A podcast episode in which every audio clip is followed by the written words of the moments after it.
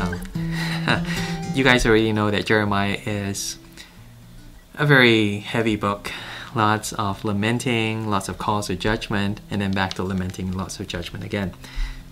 So there's more of that here in chapter 9.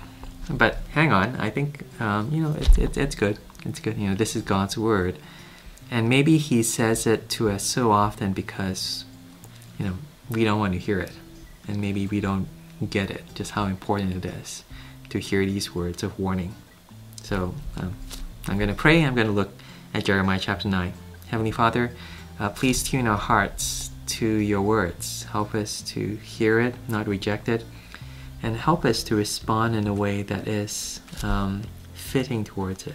Uh, that repentance, that sadness that it calls for, help us to feel the weight of that. We pray this in Jesus' name. Amen. So this is Jeremiah chapter 9. Uh, oh, that my head were a spring of water, and my eyes a fountain of tears. I would weep day and night for the slain of my people. Oh, that I had in the desert a lodging place for travelers, so that I might leave my people, go, go away from them. For they are all adulterers, a crowd of unfaithful people. So, two oaths, you know, two wails. The first wail is just sadness, you know, I know my eyes are like, like a fountain, just constantly non-stop sadness and weeping over the death of his people. And it's just so sad, so tragic. But then there's verse 2, the second oh, whereby he says, Oh, I can't stand this. He wants to run away. He wishes that there's this hotel in the desert, far away, far away from his people, because he can't stand their unfaithfulness. He calls all of them adulterers, people who have um, forsaken their marriages been unfaithful to their spouses. Well, that's what they've done to God, and He can't stand it. So, two extreme reactions from this one prophet. Verse 3 They make ready their tongue like a bow to shoot lies. Imagine instead of arrows comes out lies. Uh, it is not by truth that they triumph in the land. They go from one sin to another nonstop. They do not acknowledge me, declares the Lord. Beware of your friends. Do not trust your brothers, for every brother is a deceiver, and every friend is a slanderer. Friend deceives friend, no one speaks the truth. And they've taught their tongues to lie. They weary themselves with sinning. They live in the midst of deception. In their deceit, they refuse to acknowledge me, declares the Lord. Now, these lies are not just saying that they tell fibs to one another. You can't trust them. You know, like, um, what's the weather like today? Uh, it's sunny and it God's raining. It's not that kind of thing, Be- because it equates lies with slander, equates lies with the rejection of God, and so therefore, what these lies are are lies about God. So people who talk about God to one another, but in an untruthful way, and that's that's the kind of lies that he says characterizes all these people, meaning they're actually all talking about God, but in an untruthful, unfaithful way. Verse 7 Therefore, this is what the Lord Almighty says See, I will refine and test them, for what else can I do because of the sin of my people? Their tongue is a deadly arrow, it speaks with deceit. With his mouth, he speaks cordially with his neighbor, but in his heart, he sets a trap for him. So, he, so he's buttering up his neighbor in order to take advantage of them. Should I not punish them for this, declares the Lord? Should I not avenge myself on such a nation as this?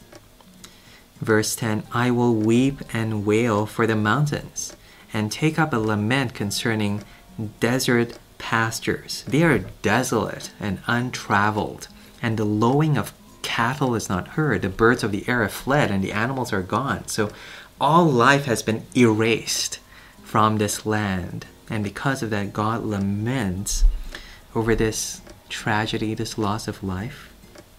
And yet, it is God who caused this destruction, this judgment to fall on the land. Verse 11 I will make Jerusalem a heap of ruins, a haunt of jackals, and I will lay waste the towns of Judah so that no one can live there.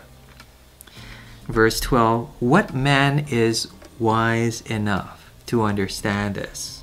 Who has been instructed by the Lord and can explain it? Why has the land been ruined and laid waste like a desert that no one can cross? In other words, why do you think this judgment has come? And essentially, God is saying, no one will be able to answer this question. You know, who is wise enough? Who has been instructed by me? Who, who have I told the reason for this? Meaning, people won't see the connection between their sin and God's judgment for their sin. They will be clueless. Verse 13 The Lord said, It is because they have forsaken my law, which I set before them. They have not obeyed me or followed my law. Instead, they have followed the stubbornness of their hearts, they followed the Baals as their fathers taught them.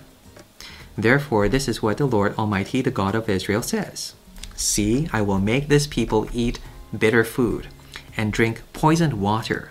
I will scatter them amongst the nations that neither they nor their fathers have known, and I will pursue them with the sword until I've destroyed them. So they don't see that it's because they've rejected God and rejected God's law, it's one and the same thing, that therefore God pours out his judgment on them.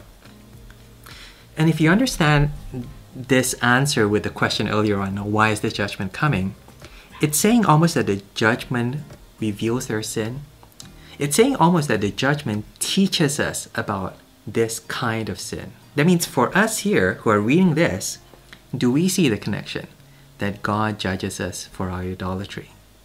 You know, it's, it's speaking to the person who pursues idols, who's unfaithful to God, who ignores God's word and thinks it's okay. That that's not a, such a big deal. And God is almost saying, look at what happened here. Do you get why I'm doing this to this people? Verse 17 This is what the Lord Almighty says Consider now, call for the wailing women to come, send for the most skillful of them. So there's this particular skill of this professional wailing women, usually people who you employ at funerals to create that atmosphere of sadness. Let them come quickly and wail over us until our eyes overflow with tears and water stream from our eyelids. The sound of wailing is heard from Zion. How ruined we are! How great is our shame! We must leave our land because our houses are ruined. Almost to teach us how to lament, to teach us how to be sad over our own sin. Verse 20 Now, women, these wailing women, professional uh, mourners, hear the word of the Lord.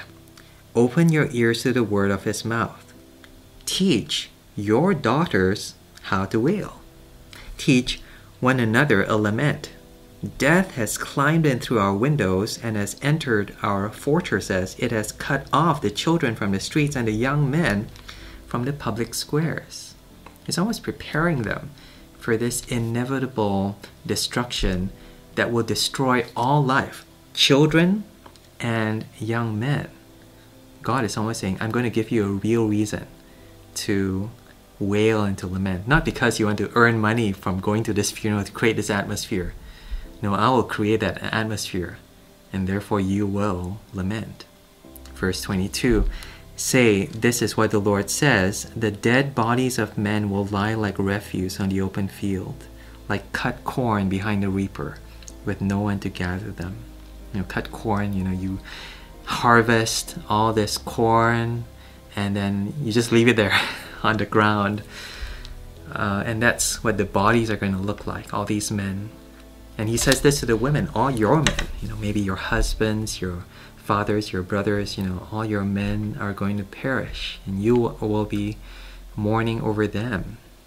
Verse 23 this is what the Lord says Let not the wise man boast of his wisdom, or the strong man boast in his strength, or the rich man boast of his riches.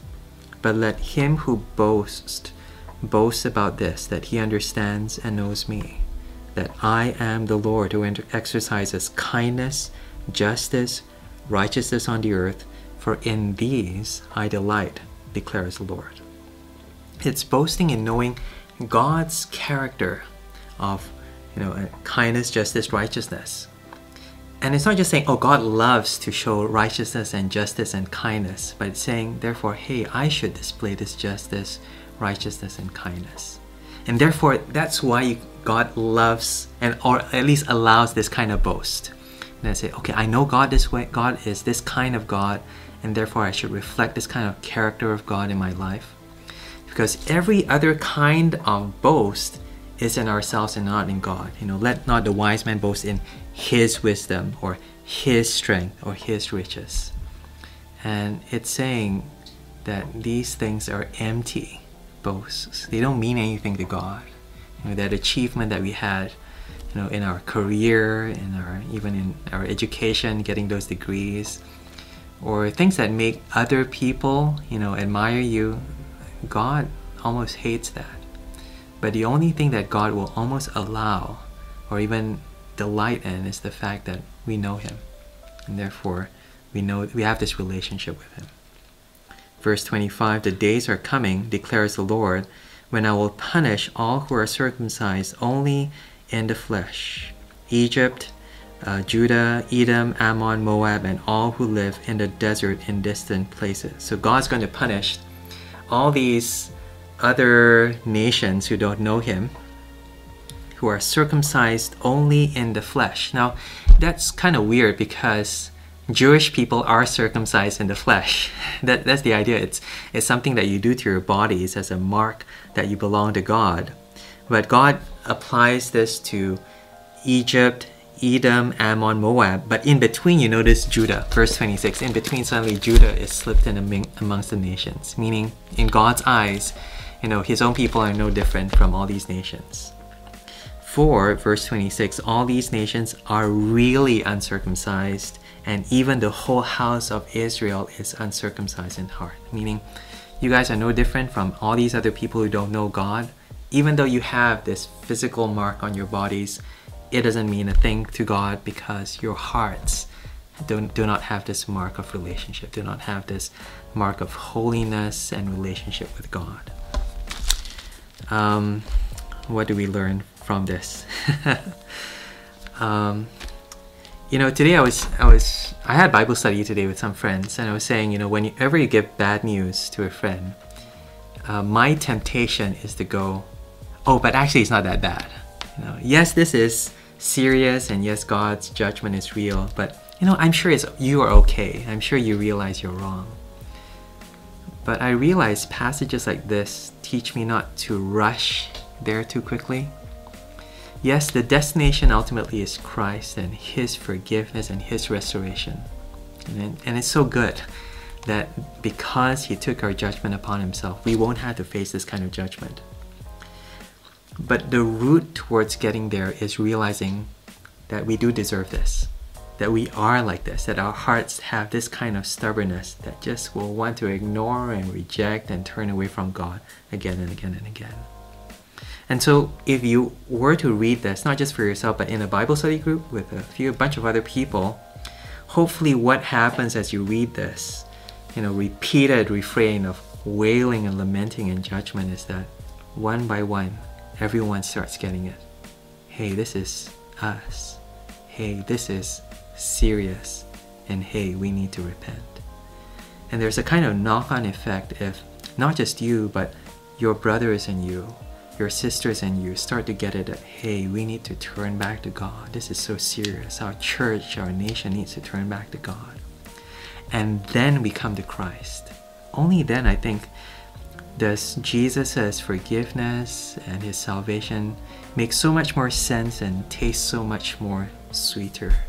I think that's the valuable um, nature of this kind of passage that brings us through this route of confession and acknowledgement and submission before God because of our sins. And receive because of His goodness, His mercy, His kindness, His justice through Christ. Yeah. yeah. Heavenly Father, uh, help us not to rush through our repentance. Help us to see how we need to be turning to you every moment of the day. And therefore, to receive again this forgiveness and this reconciliation and this goodness through Christ every moment of the day.